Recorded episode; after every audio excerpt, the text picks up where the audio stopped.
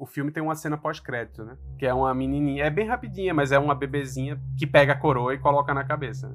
Então pode ter essa conotação também, tipo, todo essa, esse drama masculino de cavalaria e de, de honra e não sei o que, não sei o que. Acabou-se essa porra. Agora é outra coisa. Agora é, a era do matriarcado. Mudar tudo. Isso também é cíclico, entendeu? Todo esse poder e essa toda essa, essa história baseada no, no, na mentalidade masculina, em construções masculinas e patriarcais. Isso tudo também vai apodrecer e vai, vai gerar uma outra coisa. Uau, é isso?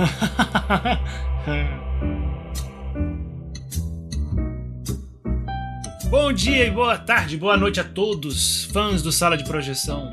Começamos mais um episódio, esse episódio muito especial. Pela primeira vez, vamos falar de um filme que provavelmente deve estar em cartaz nos cinemas agora: A Lenda do Cavaleiro Verde, The Green Knight. Esse filme ele está fazendo muito sucesso no circuito especialmente circuito de festivais de cinema e entre os fãs de, de literatura medieval e de filmes e, e, livros e obras arturianas, né, sobre as lendas do, dos cavaleiros da Távola Redonda e do Rei Arthur. Ele é considerado um, um romance de cavalaria, né? um romance arturiano, escrito na, na Idade Média, no século XIV, provavelmente, e ninguém sabe o autor, né? autor anônimo. Temos aqui comigo o professor doutor eméritus Igor de Campos. Como vai você? Melhor agora, depois dessa apresentação. Olá, bom dia, boa noite a todos e todas que estão nos escutando. Sempre um prazer estar aqui. É, André Vicente, tudo bem? Tudo jóia. Como é que vai? Ah, com detalhe que ninguém aqui é nem doutor nem emérito, hein? Não, ninguém. Não cala sua boca. O Diego falou que eu sou doutor, então é porque eu sou. Deixa de ser invejoso, isso é feio.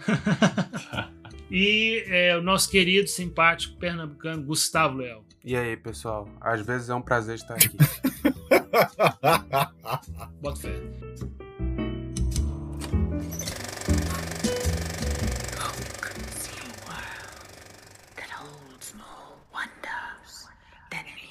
the earth was born, and of all renown like the boy who pulled sword from stone. But this is not that king his son. Esse filme é dirigido por um jovem diretor em ascensão nos Estados Unidos, americano, David Lowery, jovem, 40 anos, né? É, fez bons filmes já, né? A Ghost Story. Ele fez um filme com Robert Redford, eu acho que é The Old Man and the Gun, uma coisa assim, que eu achei muito legal também. Ele fez um filme com Casey Affleck, que esqueci o nome, também fez certo sucesso. Né? Um ótimo, um bom diretor, né, tecnicamente muito proficiente, e ele resolveu adaptar essa lenda arturiana, né, The Green Knight. O filme é com uma escolha hiper interessante, né, e, e assim surpreendente de, de, protagonista, né. O protagonista do filme é o ator indiano Dev Patel. Não sei se ele é indiano ou ele é inglês, descendente de indiano, mas é com Dev Patel, Alicia Vikander, é, Sean Harris faz o Rei Arthur e Joel Edgerton autor, ator australiano, que, por coincidência, né, eu que meio que às vezes sou meio almanaque assim de cinema, o Joel Edgerton, ele fez o Sir Gawain também, no filme do Rei Arthur, que o Clive Owen é o Rei Arthur. Aquele filme de 2004, que o, dirigido pelo Anton Fuqua. No, no poema, eu acho que o nome dele é Lord uh, Bertilac,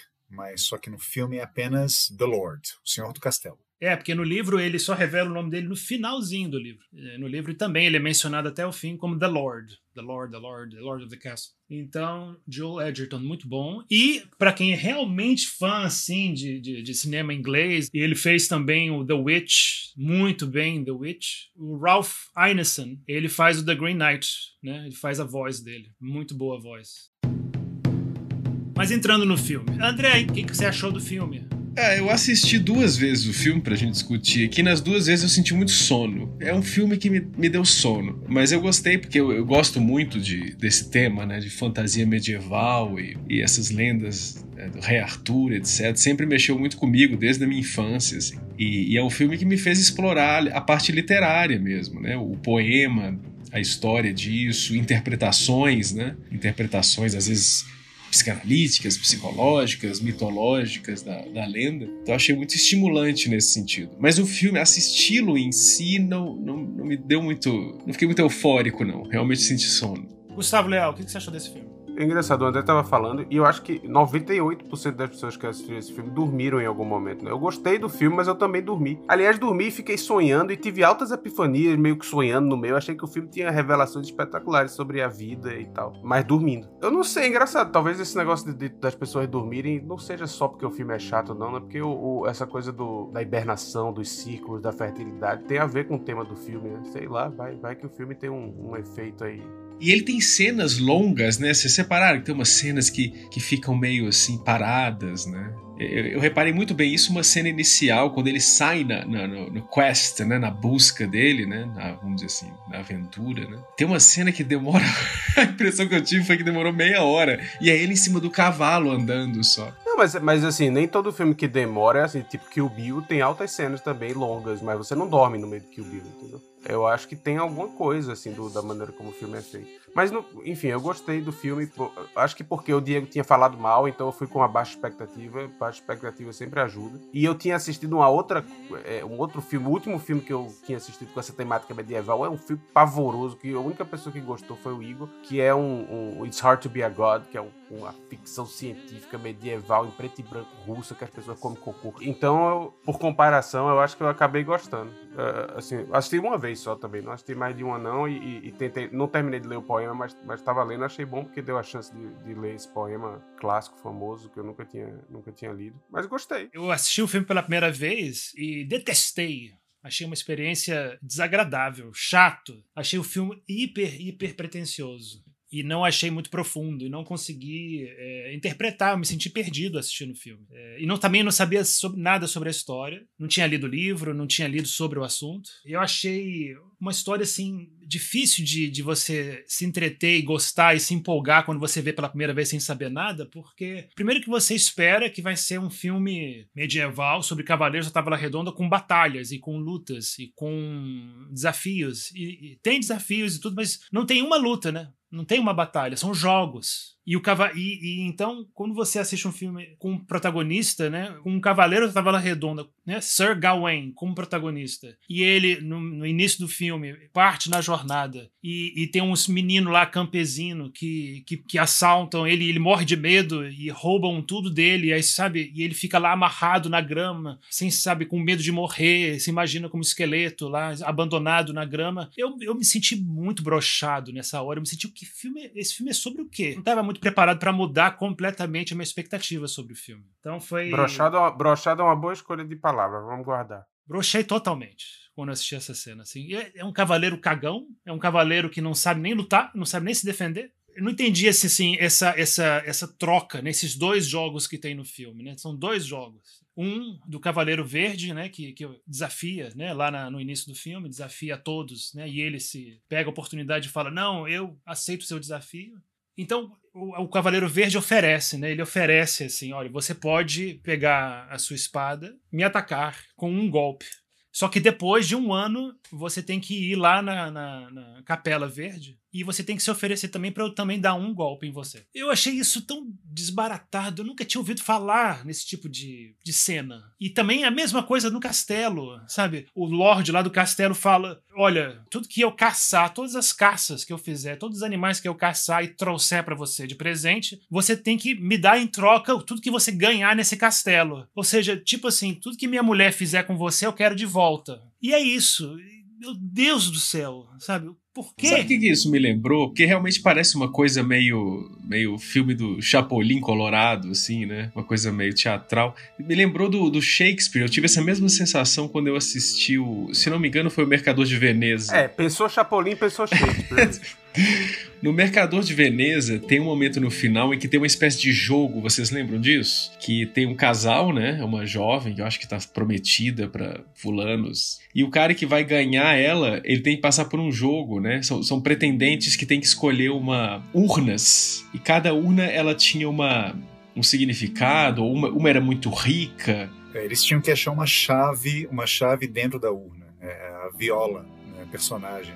Ela lança esse desafio para os pretendentes dela, já sabendo que o homem que, que vai desposá-la, né, ele tem que ser um homem é, é, é sagaz né, e sábio também, para poder desvendar esse riddle, né, esse, esse desafio, né, esse enigma que ela coloca aos pretendentes. Não pode ser qualquer. Eu, fiquei completamente assim confuso, assim, sem entender o propósito do filme, sabe? O propósito da narrativa. Quando eu vi pela primeira vez. Mas depois que eu fui ler também, eu também lia o Romance de Cavalaria, né? Eu li o a Lenda do Cavaleiro Verde. E me diverti muito, gostei muito da, do, do poema. É um poema bem narrativo e aliterativo. Então, você pode ler em voz alta, e quem gosta de, de linguagem, quem gosta de ler poema em voz alta, é um, é um poema excelente para ler, assim, muito divertido, muito legal, muito fluido, dá para entender bem. Tradução do Tolkien, né, que escreveu O Senhor dos Anéis e o Hobbit. Tradução dele é excelente e, e mantém as literações, né? Eu achei muito legal ler. Então, aí já me deu muito mais informação, já me deu muito mais background. Também li a introdução do, do livro, né, que também forma bastante coisa. E assisti, eu vi também um, um, um episódio de, do, do, da BBC Radio 4 sobre, sobre o romance, né, com quatro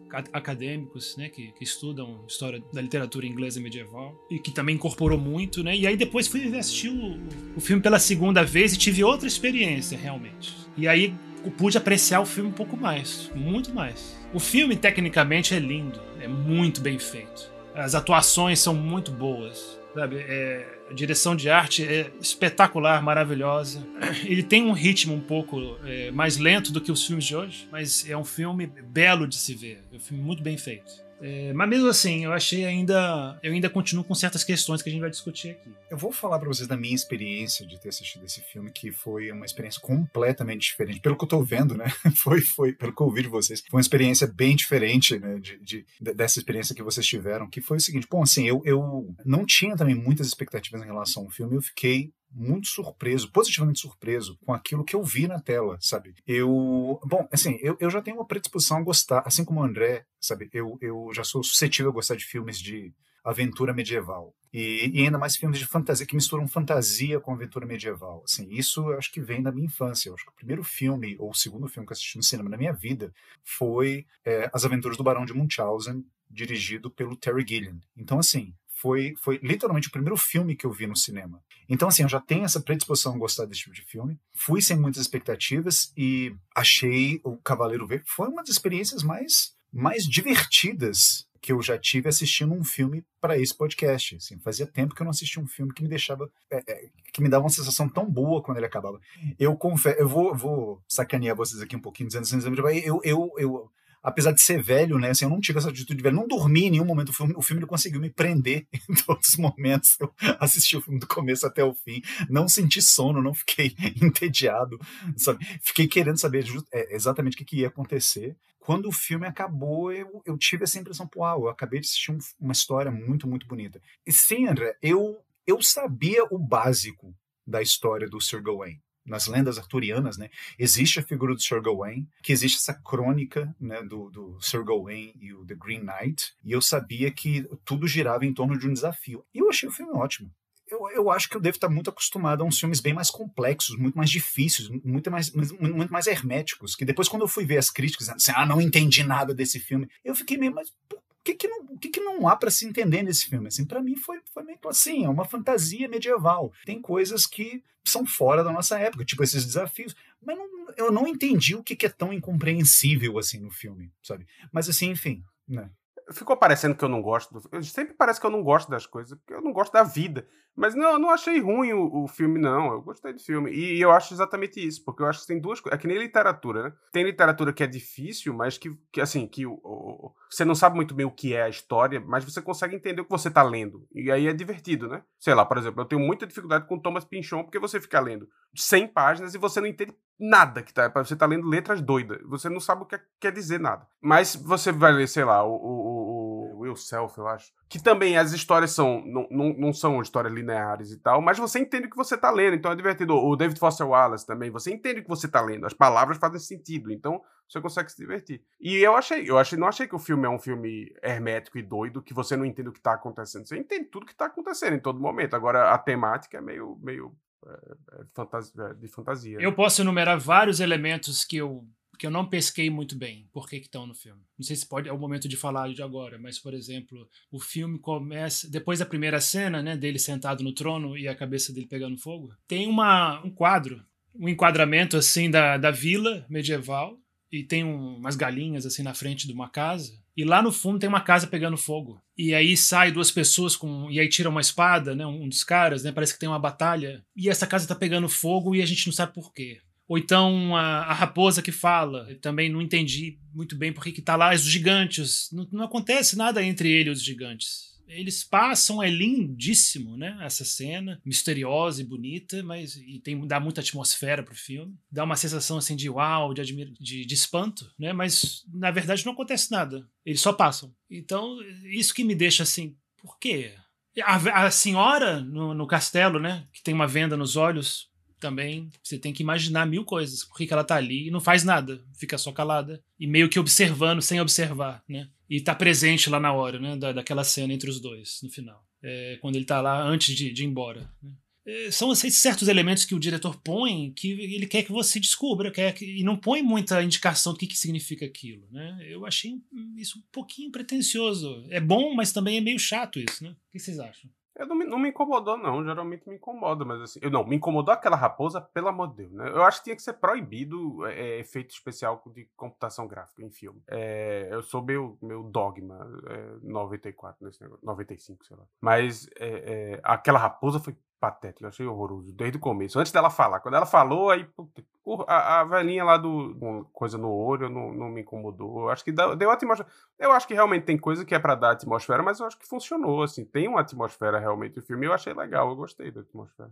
Essa história da raposa dos gigantes, eu acho que a gente tem que entrar num, num tema mais abrangente, né? Porque eu acho que isso tem a ver com é, a concepção de natureza que o filme traz pra gente. É, então, para começar a falar disso já, né? Para poder dizer né, o que, pode ser, o que, que esses gigantes podem representar, o que, que a raposa pode representar, eu acho que é, a gente já entrar num papo assim, muito, muito complexo. Mas a, a velhinha, que eu descobri depois, né, que o poema ele é cheio de aliterações. Tanto a tradução do Tolkien mantém essas aliterações, como parece que o poema original ele foi escrito com várias aliterações. Eu acho que eles comentam isso no, naquele programa do, do In Our Time, do BBC4. E eu achei que aquela velhinha era uma espécie de aliteração da mãe dele porque quando a, a Morgana Le Fay, né, ela faz aquele feitiço que invoca o Cavaleiro Verde no começo do filme, enquanto que o Arthur está fazendo aquele discurso é, é, para os cavaleiros dele na tábua, ela tá o que? Ela tá toda coberta, né? E ela tá com uma venda nos olhos. E, se não me engano, acho que assistentes dela também estão com a venda nos olhos. E tem um momento em que ela entra, assim, um momento posterior, né? Em que ela entra, ela, a mãe do Gawain, né? Assim,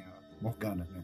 que nem é a, a, na, na, história original, na lenda né, do Gawain, uh, ele não é filho da Morgana, é, é uma outra pessoa. Isso é uma invenção do filme a propósito. Mas, enfim, quando ela entra no quarto dele para falar com ele ou para se despedir dele, assim, quando ele está prestes a, a, a, embarcar nessa jornada dele, né, ela, ela coloca a mão na testa dele e, e no rosto dele como se ela tivesse meio que sabe, medindo a temperatura dele, uma espécie de carinho que ela está fazendo nele. E aí, tempos depois, no filme, né, você tem essa velha com os olhos vendados que entra no quarto dele uma hora e faz exatamente os mesmos gestos, assim, sabe? Coloca a mão na testa dele, no rosto dele, como se estivesse medindo a temperatura dele, mas também fazendo um carinho. E ele fica sem entender como. Sabe? Então, assim, eu, eu acho que. Bom, não é uma interpretação definitiva isso que eu vou falar, mas, assim, de certa forma, esse castelo onde ele encontra o, o Lorde e a Lady do castelo, né? várias coisas acontecem nele. A, a, a, a ida dele para esse castelo me parece que também foi algo orquestrado pela mãe dele. Assim como o aparecimento do Cavaleiro Verde foi orquestrado pela mãe dele, esse castelo com, com essas pessoas fa falando essas coisas, parece que também foi obra da mãe dele. A mãe dele, de certa forma, ainda que metaforicamente por meio dessa aliteração visual, né, da venda e do gesto com as mãos, estava lá presente também, sabe? Quando a, a Lady do Castelo, né, interpretada pela maravilhosa Alicia Vikander, ela tira aquela, aquela cinta e fala: ah, você acredita em mágica? Olha aqui essa cinta. E ele olha assim: putz, é a cinta que a minha mãe me deu. Como é que essa cinta. E eu perdi, né? Roubaram essa cinta de mim. Como é que essa cinta veio parar aqui nesse castelo, como é que você conseguiu essa cinta? Então, mais uma vez, eu acho que isso reforça de que o que acontece naquele castelo tem o dedo da mãe dele. A mãe dele tá manipulando aquilo tudo. Ela é uma bruxa, ela é uma feiticeira, né? Eu acho que faz parte da mágica dela poder fazer isso. Então, talvez ela tenha colocado. Aí o que, que pode ser? Ela colocou aquelas pessoas lá para auxiliarem ele, aquilo faz parte do desafio também, aquilo é um outro jogo. Aí, sabe, detalhes que, não sei, eu acho que acho que nem, nem, nem é bom também entender tudo, assim, eu prefiro não saber tudo do filme, né? Mas... Não, mas é, mas é isso mesmo, Igor. Na lenda é isso. Na lenda, não a mãe dele, né? Porque, como você falou, foi alterado. Mas na lenda é a, a Morgan Le Fay junto com o Lorde do castelo. Eles arquitetam aquilo. Ela dá o poder mágico para ele se transformar no Cavaleiro Verde, inclusive. Ele, é o Cavaleiro Verde. E ela, e ela que essa feitiçaria toda por trás é que foi arquitetou tudo desde o começo o, o jogo de que ele participa, tudo isso é para esse desafio, né? Ele contra essas forças misteriosas que estão testando ele, por que que estão testando ele, para quê, etc. Mas é isso, você, você não interpretou, não é uma das interpretações, não, eu acho que é a interpretação fiel mesmo. É, inclusive o, o, termo, só para pegar carona nisso, o termo Fata Morgana é, é usado para se referir a uma miragem, né? Hum, é mesmo, tem isso. Existe o termo Fata Morgana. Vamos falar um pouco então sobre o, o Sir Gawain e sobre essa relação dele com a mãe e com o rei Arthur, que é uma figura bastante paternal para ele também, apesar de não ser pai dele, seu tio. É, o Sir Gawain começa o filme. Como é que ele começa o filme? Ele começa o filme é, no puteiro, meio bêbado, bebendo e trepando. É o que parece que o filme mostra o que ele faz na, no dia a dia dele, na vida dele. Então ele não começa o filme é, como típico cavaleiro da Tábua Redonda, ao contrário. E ele, inclusive, tem uma, uma, uma puta favorita, né? Uma namorada dele, que é a Alissa Vikander, né? A, é a mesma atriz que faz depois a, a Lady do Castelo que seduz ele. Ele começa o filme dessa forma, né? Meio jovem, meio querendo se divertir, aproveitar a vida, meio, meio beberrão. E nada casto, nada, nada casto. E tudo que vocês estavam falando da mãe dele, né, a Morgana Le Fay, arquitetar todos esses dois principais jogos, esses dois desafios para ele, né, tanto o desafio do Green Knight quanto o desafio lá no castelo, né, quando ele tá lá e ele precisa manter a virtude, né, ele, ele precisa manter a fidelidade ao, ao anfitrião. Tudo isso foi arquitetado pela mãe dele. O que vocês acham disso? Você acha que então ele, a mãe dele, assim, esse menino precisa crescer, precisa sair de casa, precisa ser independente? O que vocês acham disso? Eu acho bonito como, como passagem, né? Inclusive, se você pensar nesse próprio conceito de, de Fata Morgana, que a Fata Morgana é aquela miragem no horizonte, né? Que, você, que distorce o objeto no horizonte, né? Então você pensar que a mãe joga, ela cria essa miragem lá na frente, né? na forma desse desafio, né? Desse cavaleiro verde aí, que ele vai ter que destruir, que vai supostamente fazer ele virar, né? Merecer ser um cavaleiro, né? Ele finalmente fazer alguma coisa realmente nobre na vida dele. E a jornada é uma jornada em direção a essa Fata Morgana, né? Tanto que quando ele chega lá finalmente e tal, que ele tem aquela aquela visão de como seria o futuro dele, ele percebe que né, não tem nada de, de glorioso no, no, futuro, né? Ele só vê desgraça no futuro. Então é um pouco. Acho que também pode ser visto como uma, uma metáfora desse, dessa coisa do, da introdução da gente no mundo pelo, pelo amor da mãe, né? Como a mãe introduz você no mundo, os pais, enfim, quem que ele cria, né? mas que faz uma promessa também de proteção, né? Que nem a proteção do, daquela faixa lá verde, mas que é uma promessa falha, né? Se você não joga fora essa o laço verde, se você não abre mão um pouco dessa, dessa proteção, você não consegue realmente é, ir para frente na vida, né? Ter uma vida própria.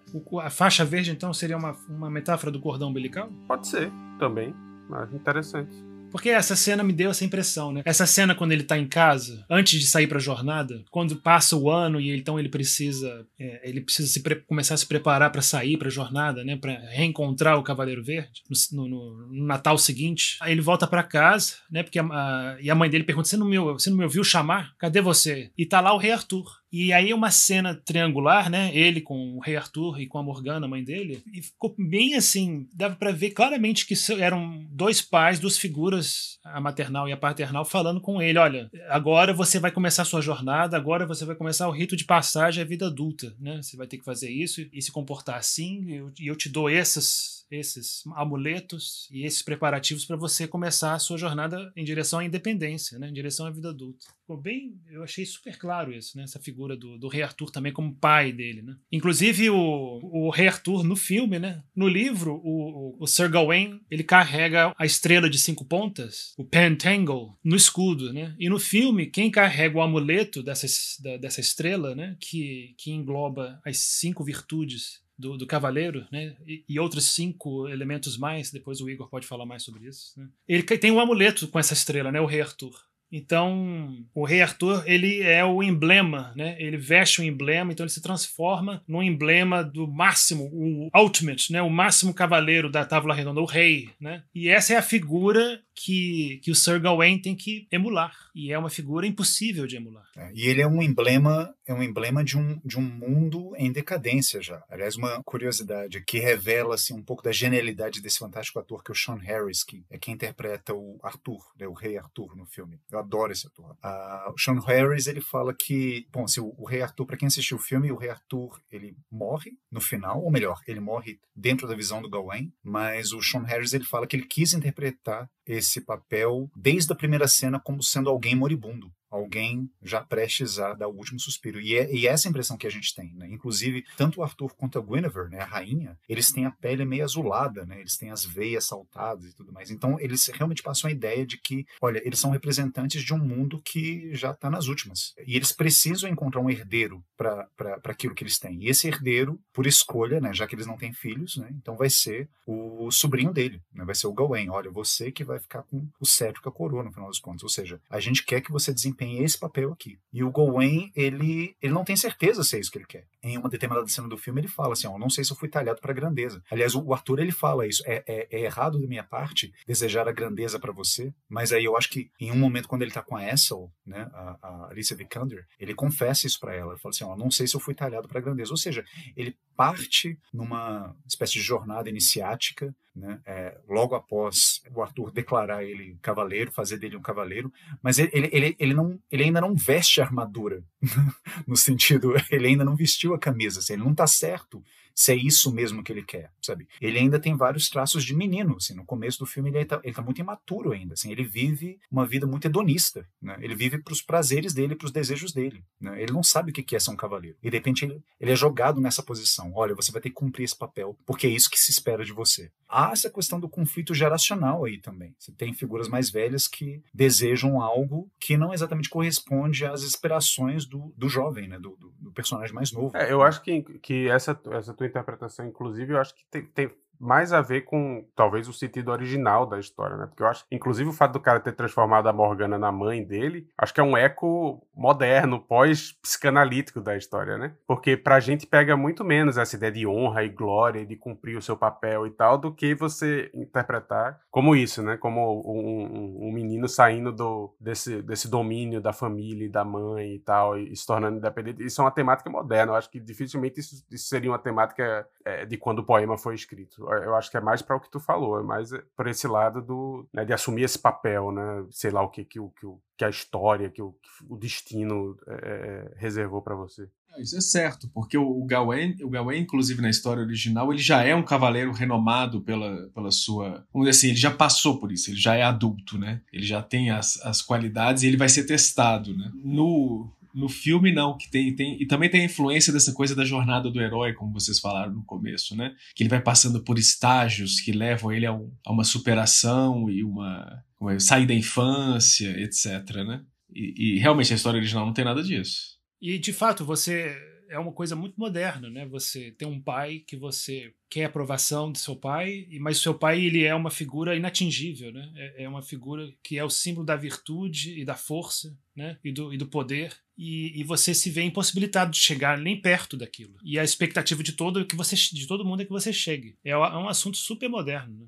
É, eu acho que foi uma, uma, coisa que o diretor trouxe, né? Da, é, conseguiu meio que adaptar da história original para a atualidade. Apesar dele ter mantido o, filme com o clima todo histórico, mas tem essa, essa temática psicológica, ele eu acho que adaptou, é, puxou muita coisa para a atualidade. Porque é um, é um herói muito humano, né? Ele, ele, é, ele, ele tem medo ele tem cenas que ele, é, com razão, fica com muito medo e não consegue superar, né? Aquela cena que eu falo brincando que eu brochei e tudo, né? Mas é uma cena em que mostra que ele é um, um, um herói que comete falhas, né? Que tem falhas, que é imperfeito. É um dos cavaleiros mais humanos. Ele quis fazer, dar muita humanidade pro cavaleiro, né? Pra figura do cavaleiro. É, inclusive, eu acho que esse é um elemento é, é, autobiográfico do David Lowry, né? Porque o David Lowry, ele, numa, numa entrevista, assisti algumas entrevistas com ele, eu, eu achei ele um, um, diretor bem interessante, assim. Eu tô ansioso para ver o que, que, ele vai fazer. E é engraçado que esse não é o primeiro filme de fantasia dele. Ele dirigiu agora recentemente uma adaptação do Peter Pan. Então, isso é um tema para ele, assim. O, é, é, o menino que não quer crescer, sabe? Ele fala que ele tem um pouco esse complexo de Peter Pan. E ele,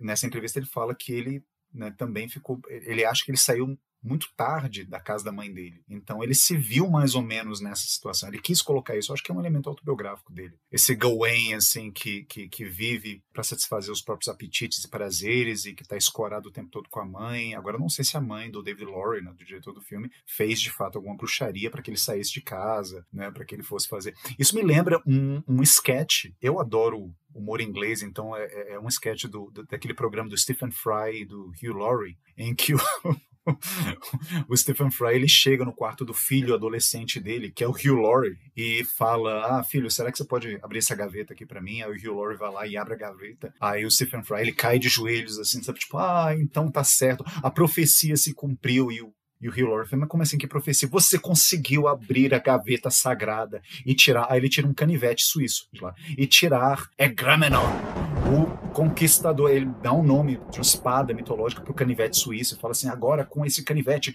você vai derrotar. Aí ele fala: o Lorde do Mal, não sei o que, contra as forças da treva, das trevas que querem dominar o planeta Terra e não sei o que, coisa tal. Mas só que você não pode se revelar para ele quem você é. Você tem que ir para Salisbury, você tem que arranjar um emprego e, e ficar morando lá em Salisbury. E, e, quando você conseguir, aí você vai, sabe, vai aparecer um sábio que vai te revelar o, o, endereço lá do Lorde do Mal. Aí você vai lá e vai derrotar. E o menino vai, né? Aí chega depois a mãe e fala com o personagem do Stephen Fry.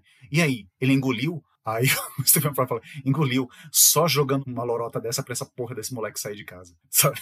Então é mais ou menos o que a Morgana faz, sabe? Tipo, ó, vou invocar aqui o Cavaleiro Verde, que vai fazer todo, uma, todo uns Paranauê, mas no final dos é, tira esse moleque de casa, tira ele daqui, tira ele do puteiro, tira ele da estalagem, sabe? Tipo, é isso.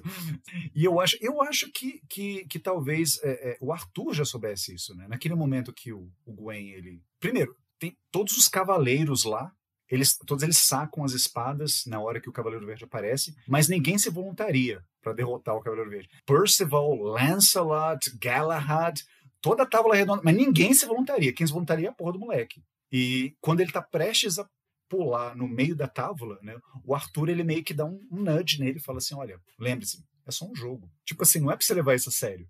Então, e, mas ele vai lá e ele arranca a cabeça do, do, cavaleiro. Ou seja, eu acho que ele faz mais do que ele deveria. Eu tive essa impressão também no filme. Porque quando ele decapita o Cavaleiro Verde, e depois ele vai devolver a Excalibur pro, pro Arthur, o Arthur tá com uma cara de, de tacho. Ele tá olhando assim, sabe? Tipo, que bosta que você fez. Era só pra você dar um, um, um, peteleco no Cavaleiro Verde. Era só isso. E aí daqui um ano você ia lá pra Catedral Verde e eles te davam um peteleco de volta e era resolvido a história. E todo mundo ia achar ótimo. Era só isso. Não, você decapita o bicho, e agora você vai, você vai ter que ser decapitado. Que você é burro, você é muito burro. É, agora, isso, isso tem um elemento que, que na história original não tem, mas no filme tem, né? É que ele entra nesse jogo sem saber muito bem o que que, o que, que ele tá. Em que, que ele tá se metendo, né? Ele não sabe. Ele, inclusive, acha, quando ele, quando ele corta a cabeça do Cavaleiro Verde, ele tá achando que com aquele golpe o Cavaleiro Verde vai morrer e ele não vai receber o golpe depois. É, é uma surpresa o Cavaleiro Verde levantar sem a cabeça, pegar a cabeça, falar com ele agora, beleza. Daqui a um ano a gente se vê e vai ter o troco. E sai rindo com o cavalo, né? Igual o Sleep Hollow, assim. Então tem, tem esse elemento, né? Que, que no original acredito que não tem. Que não tem essa, essa hesitação, né? O, o jogo tá muito claro para todo mundo. É assim, corta a cabeça aqui, depois a sua cabeça vai ser cortada lá. Esse teste de decapitação, né, é um, especialmente no romance, né, é um teste de, de bravura, né, de coragem do cavaleiro frente à morte, um teste de fé e bravura. Né? É, agora a gente pode entrar nessa nas, vamos dizer assim, nas conotações mais mais profundas disso, né? Não sei se vale a pena, se a gente fica só no filme, porque tem toda uma uma interpretação que vai em relação à relação com a morte, né? vencer sobre a morte. É, a gente pode entrar nessas coisas assim. Não sei se vai ser muito. Você está falando da decapitação? Do, do, simbolismo da decapitação? É, porque na verdade. Não, não é vencer a morte, mas é, quando ele aceita o jogo e decapita e depois vai ser decapitado, tem uma interpretação aí, que aí talvez a gente entre mais numa conotação mais, talvez até cristã, né, da, da história, porque é, o contexto dela, inclusive, é isso, né? Começa. Eles estão celebrando Christmas, né? É o Natal em que as coisas começam. Tem gente que fala que essa que não tem uma razão específica, porque as histórias sempre se passavam assim, tá começando Natal, que celebração, etc. Então as histórias começam aí. Mas a gente pode ver que tem essa conotação, né? É, quase religiosa, né? Porque isso eu acho que é um tema fundamental, que é um negócio, não é, é ao contrário da questão da mãe, não sei o que, isso é um negócio que tá na história desde o começo, né? Porque na verdade não é nem Christmas, é, é o que eles chamavam de Yuletide, né? E na verdade isso foi apropriado um pouco pelo, pelo cristianismo, né? Porque essa temática do, da renovação, por isso que, que casou bem com o cristianismo também, porque já existia a temática da renovação, né?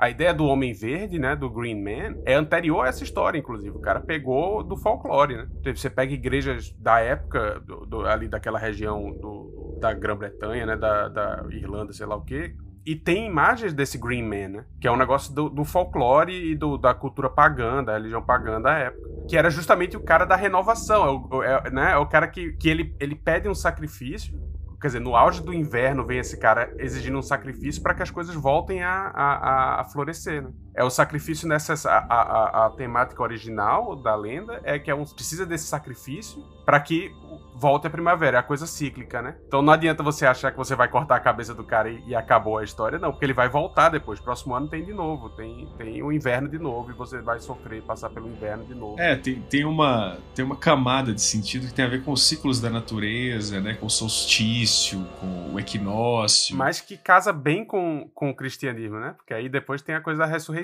de Cristo, né? Do cara que precisa morrer e ser, ser sacrificado para poder salvar os pecados. Então por isso que o cristianismo acabou acabou é, encaixando bem com, com a lenda. Mas a lenda original é isso, é a fertilidade, que eu acho que é o tema também do, do da história e no filme, né? A fertilidade é um tema do filme o tempo todo. É a, a Santa Winifred, né? Ela, a lenda da, da Santa Winifred, que ela é uma. Como ela fala no filme, né? Ela estava prometida para se casar e ela, e ela é parte de, das histórias é, cristãs de santos da, do país de Gales, né? Que é mais ou menos a região é, onde o, o, o, ator, o, autor anônimo vivia, né? O, o, inglês que ele. A língua inglesa que ele usou na época para escrever era, uma, era um inglês da, das Midlands, né? Do, da parte central oeste da Inglaterra onde está o país de Gales. Né? E, a, e a Santa Winifred, ela, ela tá prometida para se casar e o marido dela fica bravo, o, o, o cara que tá prometido para se casar com ela fica bravo porque ela rejeita ele, né? Ela não quer passar a noite com ele e ele corta a cabeça dela, né? E joga a cabeça dela no, na, no laguinho, na, na, lagoa, né? Que tá ao lado lá da casa dela. Como tá no filme, né? Ana, parece que na, na história dela, onde a cabeça dela estava, gerou, né? Uma spring, né? É uma uma fonte, né? Isso que eu ia dizer, que a, depois essa fonte, ela, onde está a cabeça dela, ela é uma fonte de cura e virou, se transformou nesse tema da renovação que o, que o e, e fertilidade e renovação que o Gustavo estava falando, né? Ela entra nesse tema também. É porque é uma temática que é uma temática pagã desde sempre, né? Que você precisa do sacrifício para pré-pagã, inclusive, né? Quer dizer, é, é, é, desde a história mais ancestral que tem essa ideia do sacrifício. Você precisa sacrificar algo e, e inicialmente para a natureza natureza, né? Você sacrifica algo para poder apaziguar e poder dar início a uma nova. Aliás, é, um, é, uma, é uma temática até da natureza mesmo, né? Você pensar o fruto que apodrece e a semente e nasce de novo. Então, é, sempre tem a morte, né? Tem, tem esse, esse acontecimento inicial, cíclico, né? Da morte para gerar a vida, para gerar a morte, para gerar a vida, que são as estações do ano e tal. Então acho que essa, essa temática do Homem Verde é, é, original do, do poema, né? Quem é que vai se dispor a fazer, a passar pelo sacrifício? E por isso que eu achei interessante que tu fala que, que broxou, né? Que deu uma brochada e tal, porque ele tem isso também, né? A menina fala com ele no começo. A essa tem uma hora que quando ele fala, ah, é o cavaleiro que não consegue erguer a espada, né? Alguma coisa assim, tipo, fala que ele broxou. Depois, quando ele tá pegando pegando a, a, a que até o Diego depois me falou que é a mesma atriz, eu achei só que era uma, uma atriz parecida, né, no castelo, e ele não consegue gozar dentro, né, ele goza em cima do negocinho da mãe, né, do, que é uma cena nojentíssima, inclusive. Mas aí, e aí ela fala, ah, você não é um cavalheiro, tipo, não, não gozou dentro, né, ele não fertilizou, ele não teve esse, esse culhão. E aí eu acho que talvez quem puxou pro lado sexual tenha sido o diretor, né, que, que essa temática também é mais moderna, sexual, mas a questão do, do brochar e da fertilidade entra nesse, né, nesse esse ciclo de, de morte e vida, né? de gerar e destruir. A natureza ela pede morte para depois haver renovação, né? Qual é a concepção de natureza, né? Porque o Green Knight, né, o Cavaleiro Verde, o Homem Verde, né, The Green Man, ele, ele é uma, uma manifestação da, da natureza, né? Ele está associado completamente com a natureza e com o ciclo, né, de vida e morte, né? Pois é, o, de, o detalhe a respeito disso, essa questão do, do Green Knight no filme, ele, ele não é só verde, né? Ele tem essa coisa, parece uma árvore, né? Ele parece aquele personagem do, do Guardians of the Galaxy lá. É, ele tem essa, essa, essa referência direta, né? Ao vegetal, à natureza. Na história, o Cavaleiro Verde, inclusive o cavalo é verde, tudo é verde, né? Não tem essa referência, é só a cor. Não é o verde das plantas, né? Vamos dizer assim. Originalmente tem porque o Cavaleiro Verde segura um, um Holly, né? É, não, mas aquele, aquele Holly é porque é o símbolo da paz, é que ele não vê em guerra. É como se fosse uma bandeira branca. Mas eu vi outro engraçado. É, Holly, Holly em português é azevinho, né? Mas eu vi, eu vi um, um, um ensaio que o cara comparava, falava que tinham dois cavaleiros. Né? Tinha esse que vinha com o Holly, que era o do inverno, e tinha um que era em outra época do ano, não sei se, se no verão, primavera, sei lá o quê, que vinha com outra planta na mão. Então não é só a paz. Não, mas então, mas por que eu tô falando disso? Porque o verde, eu fui, eu fui ler um pouquinho também sobre isso, e o que que simbolizava o verde? Porque depende do que simbolizava o verde na época também. Cada época, em cada região, as cores têm significado diferente. E parece que o verde ele tem uma, uma ligação nessas mitologias, etc., com o, o outro mundo, assim, com o mundo dos espíritos, com demônios, etc. Então tem, não é só essa coisa da natureza, é também do sobrenatural, que é uma dimensão que nesse filme existe, né? Essa coisa da magia, do sobrenatural, da morte. Ele vai ter que encarar a morte e algumas pessoas até interpretam como se houvesse nessa aventura dele, como em muitos outros temas mitológicos, do herói que vai para o outro mundo e volta e consegue vencer isso, né? E retorna, né? Tanto que no final ele, ele volta para Camelot, né? O, o, o, o Lorde, né? Ele fala, não, fica no castelo. Depois que ele se depara com o cavaleiro, ele fala, fica no castelo. Ele fala, não, vou voltar para Camelot direto. É como se a, a, o convite para ficar no castelo é fique no outro mundo, né? Fique nesse, nesse, nesse mundo dos espíritos. E ele fala, não, eu preciso voltar. Eu preciso voltar para o mundo dos mortais, né? E levar o que, que eu conhecia aqui. Mas aí já é uma interpretação que no filme não fica. Não tem isso no filme, né? Mas eu queria que o Igor falasse dessa concepção de natureza naquela época, porque tem tudo a ver com isso que vocês estão falando, né? A associação da natureza também com forças demoníacas, também com forças mortíferas, né? Porque a natureza não é essa coisa linda e, mãe que é hoje, né? Fala um pouco disso, Igor. Não, é exatamente isso. Eu, concordo com isso que vocês falaram, assim. Eu acho que o André ele tá certíssimo nessa análise dele. E eu só queria lembrar que, que no caso, o sobrenatural era o mundo natural. é porque eu acho que essa divisão talvez seja uma divisão mais moderna né? Uh, entre um mundo da natureza e o mundo do sobrenatural. Mas é, se a gente se ater a uma concepção mais arcaica da natureza, é, é, a natureza justamente é o locus privilegiado dos acontecimentos sobrenaturais. Então, os deuses, os espíritos, eles não estão num outro mundo, eles estão nesse mundo. Mas qual mundo? Eles não estão na cidade, eles não estão na cidadela, eles não estão no castelo, eles estão na floresta, eles estão na montanha, eles estão na lagoa. Todas as mitologias europeias, né, elas têm é, vários nomes, né, para você falar dos espíritos do lago, dos espíritos do rio, dos espíritos do monte, dos espíritos do, das árvores. Ou seja, o sobrenatural é o mundo na natureza. Não existe essa divisão. Essa é uma divisão muito, muito, muito recente até.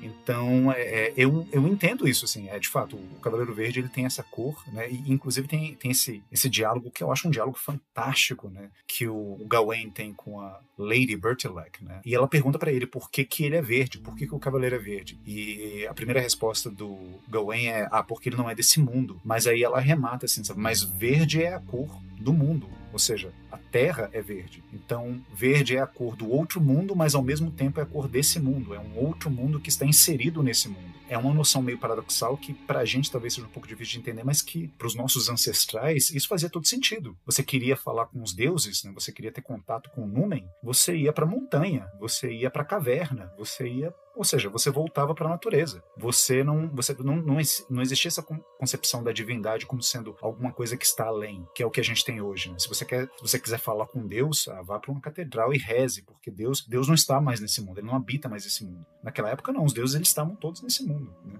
Não, calma aí, qual é a época que você está falando? Porque o filme se passa já no, no, contexto cristão, monoteísta, inclusive. Sim, muito boa observação, André. Assim, o, o filme, eu acho que ele se passa numa época de tensão entre o cristão e o pagão, porque, assim, é, é, eles não são totalmente cristãos, não. Olha só, ao mesmo tempo que o Arthur está fazendo aquele discurso bonito na noite de Natal para os cavaleiros dele e tem todas aquelas menções religiosas a Jesus Cristo, a Morgana Le Fay tá fazendo a bruxaria dela, tá invocando o Cavaleiro Verde. Então acho que, que não, é, isso não é muito claro para eles. Assim, não é uma época em que você tinha essa separação, como a gente entende hoje, assim, ah, o cristianismo racional né, e o paganismo arcaico. Não, as, as duas coisas estão juntas, elas estão coabitando. E há uma tensão entre elas. Aliás, eu acho que é uma tensão que, que perpassa por todo o filme. Você me fez lembrar que na, na, história original, essa história toda do, da Morgana, né, se, se aliar com esse Lorde, etc., para testar o cavaleiro, né, o Gawain,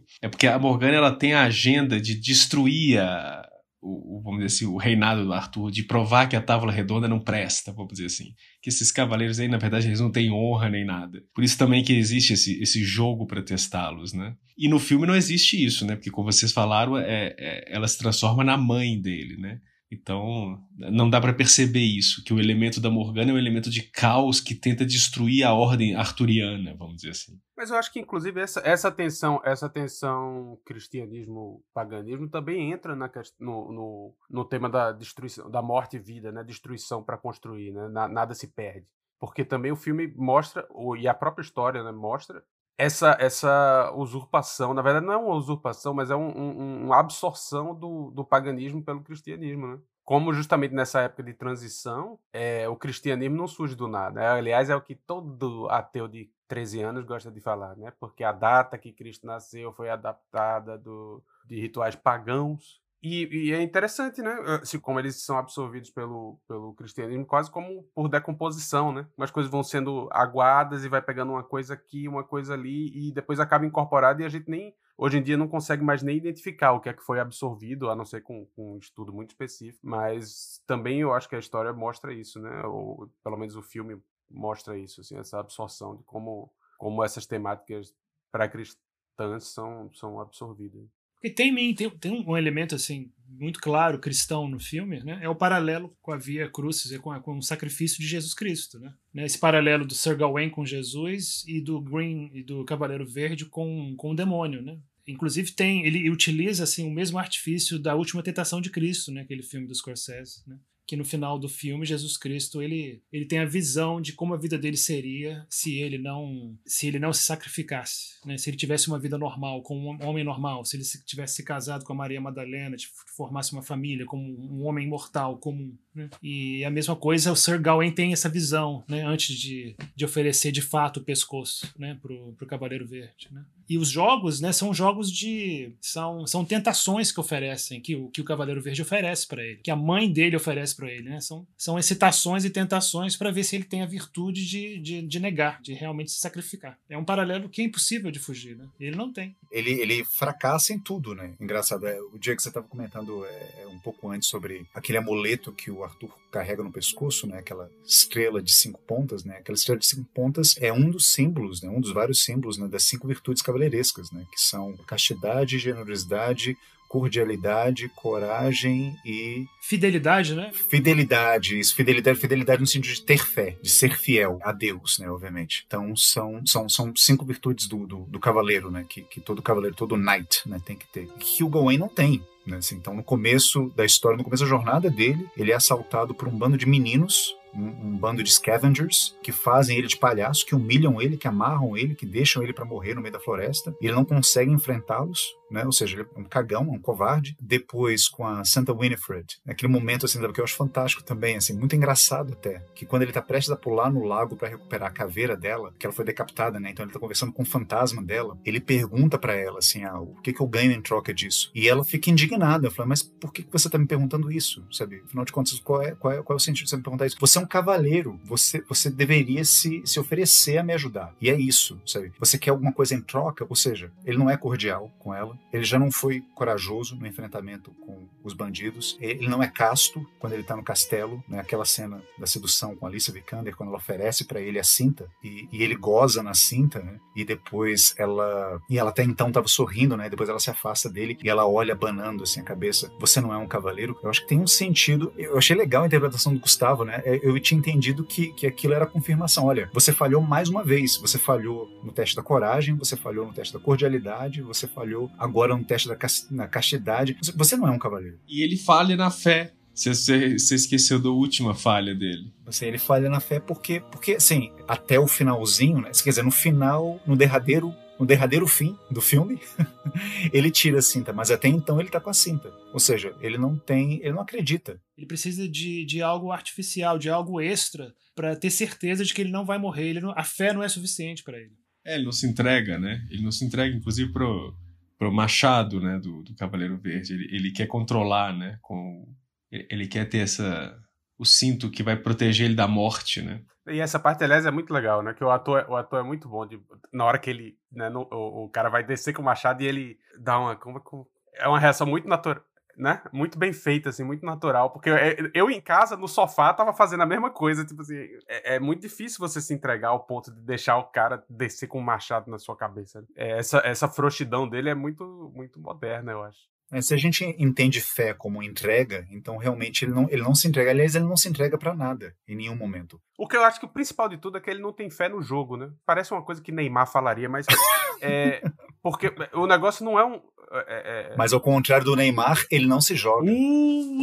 Peraí, meu pâncreas, meu pâncreas. Porque desde o começo ele se refere ao negócio como um game, né? Como um jogo, uma brincadeira. Quer dizer, porque não é um negócio, não é uma transação que eles estão fazendo, né? Porque a transação você quer o objetivo, né? Não, é um negócio cujo objetivo não é, não, não faz sentido nenhum, assim, objetivamente. Não, não faz sentido. A troca não é uma, uma troca óbvio que você toparia nos termos da troca. É o game, né? É um jogo. E ele não tem, e, a diferença do jogo para uma transação é que o jogo é pelo processo, né? O, o que é divertido, você joga um jogo de videogame para zerar, mas quando você zera o jogo de videogame, por exemplo, acabou, não tem mais o que fazer. Né? Você tem que enjoy, né? Curtir o processo, né? De, de jogar. É, é a brincadeira que é divertida. E ele, em nenhum momento, ele, ele, ele, ele curte né, o, o, jogo. Ele não se entrega nesse sentido também. Ele não, não tem fé no jogo, que os termos do jogo vão se resolver por si só, que ele tem que simplesmente jogar. Ele tá sempre querendo saber o que é que ele vai ganhar em troca desde o começo. Ele quer virar um cavalheiro, então desde o começo ele vai fazer isso porque ele acha que é necessário para ele ser um cavalheiro. Ele, quando vai pegar a cabeça da, da santa lá, ele pergunta o que é que ele vai ganhar em troca. Quando o cara fala que vai, tudo que ele fizer no castelo, ele vai ter que devolver, ele, ele fica pensando em termos de, de transação, né? Tipo, mas o que é que eu vou devolver? Como assim? O que é que eu posso ganhar e tal? Em nenhum momento ele tem fé no processo, né? No, no jogo. Ele fica o tempo todo buscando é, garantias, porque eu acho que no fundo, assim, a grande covardia Aliás, assim, queria novamente mandar um abraço aqui para o meu amigo Caio Paiva, professor, colega de profissão, filósofo, com quem eu conversei essa tarde a respeito do filme. É, o grande tema disso, é, é o que está por trás disso é a covardia. Assim, covardia no sentido que é, ele está numa aventura, ele está numa série de aventuras, ele está numa série de situações, mas ele quer sempre garantias porque ele, ele não quer o risco, no final das contas. E eu acho que também a cinta que ele tem, na cinta mágica, né, que supostamente protege ele de qualquer golpe, é, é essa garantia, sabe? De, ó, oh, eu vou, eu vou pro mundo, mas é, eu não vou me arriscar, no final das contas, sabe? Eu vou para um embate com o Cavaleiro Verde, mas ele não vai me matar. Ele pode até tentar me golpear, mas ele não vai me acertar. Ou seja, ele quer, ele quer, ele quer viver o perigo sem o risco, melhor dizendo. Eu acho que essa é a grande imaturidade dele. Eu acho que esse tema, ele é um, talvez o tema principal que a gente traz, que a gente tira do filme para os dias de hoje, né? Com certeza. Esse tema da, da entrega me fez muito lembrar Indiana Jones e a Última Cruzada que ele, ele tem que ter ele é testado três vezes para chegar no, no Holy Grail, no cálice sagrado. Não sei se vocês lembram, né? E tem um teste que, que ele tem que cruzar um, um abismo e ele tem que simplesmente pisar, dar o primeiro passo no abismo, sem nenhuma ponte ali visível e só com a fé. E aí ele com, se ele tem a fé verdadeira, ele vai dar um passo e ele não vai cair. Ou seja, esse tema da entrega de a morte é certa. O, o machado vai cortar sua cabeça, você vai cair no abismo, mas se você tem fé e, entre, e se entregou, você não vai morrer. E o Gawain muito humanamente, né? E, não, que é isso, eu preciso de garantias. Né? É, é, engraçado, você falou assim, se você tem fé, se você se entrega, você não vai morrer. Eu acho que talvez é, é, é, você não tem essa garantia, você não pode ter essa garantia de que você não vai morrer. Talvez o correto de pensar seria, se você tem fé e se você se entrega, a morte não vai fazer diferença. Você pode até morrer, mas não vai fazer diferença, no final das contas. Aliás, o, o Cavaleiro Verde fala isso pra ele, né? Que diferença faz?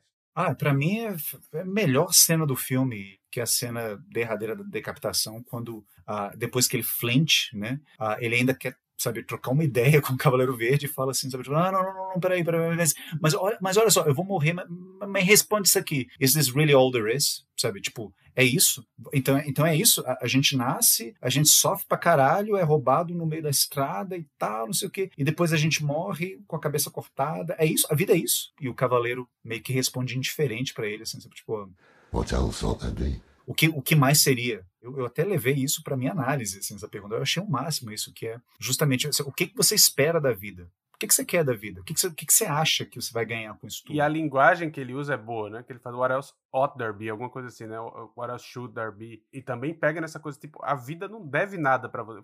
É, como assim você tá perguntando isso? Como se a vida devesse alguma coisa para você. Como se devesse existir alguma coisa mais que isso. Por que deveria existir alguma coisa mais que isso? Porque uma parte do, do, da nossa covardia e de uma série de outras atitudes que a gente tem é porque a gente acha que as pessoas estão devendo alguma coisa pra gente, não, a vida tá devendo alguma coisa pra gente. Né? Se a pessoa não, não lhe trata como você espera que ela vá lhe tratar, se o mundo não lhe dá o que você espera que você merece. É como se, se as pessoas tivessem falta com você, como se, se o mundo, a vida, as pessoas devessem alguma coisa a você. Mas por quê? No final dessa cena, a última fala do filme é um pouco enigmática também, né? Depois que o Cavaleiro Verde fala para ele que parabéns, muito bem. É, você se ofereceu de fato com coragem, finalmente, né? Sem, a, sem artifícios, né? sem garantias. Mas agora, off with your head. Vou te decapitar e termina o filme, né? Sem a gente saber o que vai acontecer. O que, que significa? Por que, que o Cavaleiro Verde fala isso, né? Agora, off with your head. O que vocês acham? A história, o cara revela, né? Que ele era. O Lorde é o, ca... o Cavaleiro Verde e que ele, ele não corta, né? Ele, ele só trisca o pescoço dele porque ele não, não entregou a cinta verde. E aí ele volta pro, pra Camelot e, e, e, com glória, né? Todos recebem ele como ele ele é o, o herói é, realizado, vamos dizer assim, o cavaleiro realizado, mas ele sente vergonha por não ter dado ao, ao Lorde o que era de direito dele, né? Tudo que ele recebesse. Então é como no filme a, a, fantasia que ele tem do que teria acontecido, né? Porque no filme ele tem essa fantasia de que ele, ele foge, né? E o pessoal recebe ele, ele vira rei e tal, mas ele no fundo sabe que fugiu, né? Que não cumpriu o trato. Isso, mas no, no livro não tem nada do negócio dos filhos e do casamento legítimo, não sei o que, não tem nada disso. Na lenda mesmo, ele volta, ele volta e parece que ele amarra no braço a faixa, né? Mas como sinal de vergonha, assim, ele, ele tá ele tá com vergonha disso, shame mesmo, parece. E depois até isso, isso vira, né? Vira um símbolo de uma das ordens lá do, da cavalaria, esse, esse girdle, né? Mas ele, ele volta, todo mundo recebe ele como accomplished, né? Como se realizado a tarefa dele, mas ele tem essa, esse senso de que ele não mereceu, né? Porque ele, exatamente para conseguir, vamos dizer assim, preencher os cinco pontos da estrela, né? Que vocês estavam falando, né? Da pentângulo do rei Arthur, ele deveria ter esse ato de fé, né? De não precisar da, da magia para se proteger da morte, né? Ah, mas então pensando como uma coisa acrescentada pelo diretor, sem obviamente imaginar que nenhum, nem ele, nem o autor original teria essa interpretação, mas para mim poderia ser talvez duas coisas. Uma, de que se, quando você se arrisca, quase que uma, uma brincadeira, assim, uma sacaneada do diretor, porque se você se arrisca, mas a gente como espectador quer essa segurança também, né? Tipo assim, ele vai se arriscar, não sei o quê, e aí depois que ele se oferecer para arrancar a cabeça, aí tudo vai ficar certo e ele não vai perder. A gente precisa desse laço verde também, assim, essa segurança. Ah, então agora ele fez o que precisava e nada de ruim vai acontecer. E aí o cara sacaneia isso. Oh, que lindo, você teve uma grande, né, uma jornada maravilhosa, você aprendeu a largar, abrir mão da sua covardia, tirou a muleta, agora vai morrer do mesmo jeito. Fantástico, acho isso muito bonito, porque é, é, é inclusive a vida é isso, né? A gente pode fazer o que for, você pode fazer, é, conquistar tudo que você é, é, quer conquistar e se livrar de todas as amarras, você vai morrer do mesmo jeito, né? What else ought there be? Mas, e uma outra coisa aí, mas totalmente viajada minha, mas é porque eu tava lendo um livro budista que até nem é muito bom, mas que chama Living Without a Head, né? Viver sem cabeça. Que é justamente o conceito do cara, é que a, essa identificação que a gente tem com o nosso pensamento e a nossa cabeça é o que segura a gente, né? faz a gente ficar com o pé atrás sempre. E aí o exercício budista e meditativo dele é imaginar que ele não tem cabeça. E eu achei muito interessante, assim. A, o, mas o livro nem é tão bom, mas o conceito é muito bom. A ideia é, é melhor do que o, a execução do livro. Mas é, e é engraçado isso mesmo, porque uma das coisas interessantes de meditação é quando você consegue deslocar a sua presença no corpo da cabeça para outra parte do corpo, né? E aí você percebe que é uma ilusão essa coisa de você tá na cabeça, né? Só porque você vê a partir do olho e fala pela boca, mas assim, você consegue se identificar com outras partes do seu corpo e se, se localizar em outras partes do corpo. É, mas enfim, isso aí é uma viagem, mas, mas para fazer um final mais, mais bonitinho e uma mensagem mais bonitinha, daria para imaginar isso também, né? Agora, tipo, larga essa porra, larga esse monte de medo e não sei o quê. Agora você já perdeu a cabeça, você não tem mais nada a perder. Você pode, pode viver a vida e ser um cavaleiro e conseguir o que você quer conseguir. E uma terceira interpretação, que essa assim, muito ruim, mas que é, eu acho possível sendo um filme contemporâneo que tenha entrado também no, no, no, jogo, é que eu não sei se vocês viram, eu tava comentando com o Diego ontem, o filme tem uma cena pós-crédito, né? Que é uma menininha, é bem rapidinha, mas é uma bebezinha que pega a coroa e coloca na cabeça. Né? Então pode ter essa conotação também, tipo, todo essa, esse drama masculino de cavalaria e de honra e não sei o que, não sei o que. Acabou-se essa porra. Agora é outra coisa. Agora é a era do matriarcado mudar tudo. Isso também é cíclico, entendeu? Todo esse poder e essa toda essa, essa história baseada no, no, na mentalidade masculina, em construções masculinas e patriarcais, isso tudo também vai apodrecer e vai, vai gerar uma outra coisa. Uau, é isso?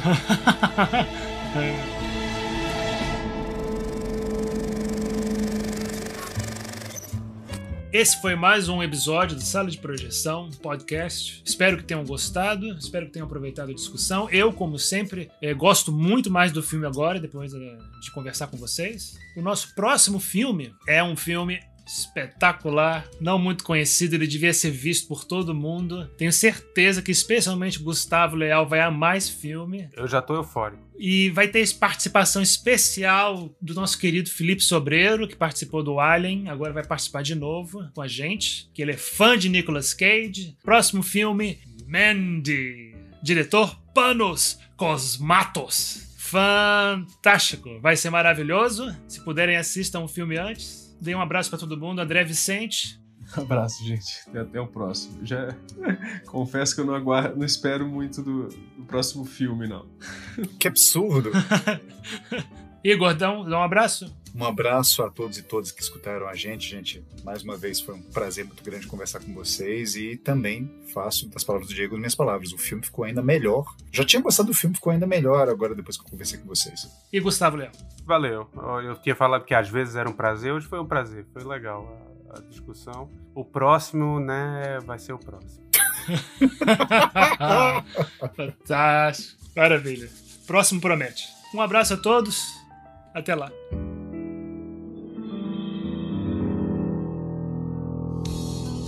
Às vezes eu amo e construo castelos. Esse podcast foi editado por Tiago Vergara. Às vezes eu amo tanto que tiro férias e embarco num tour pro inferno.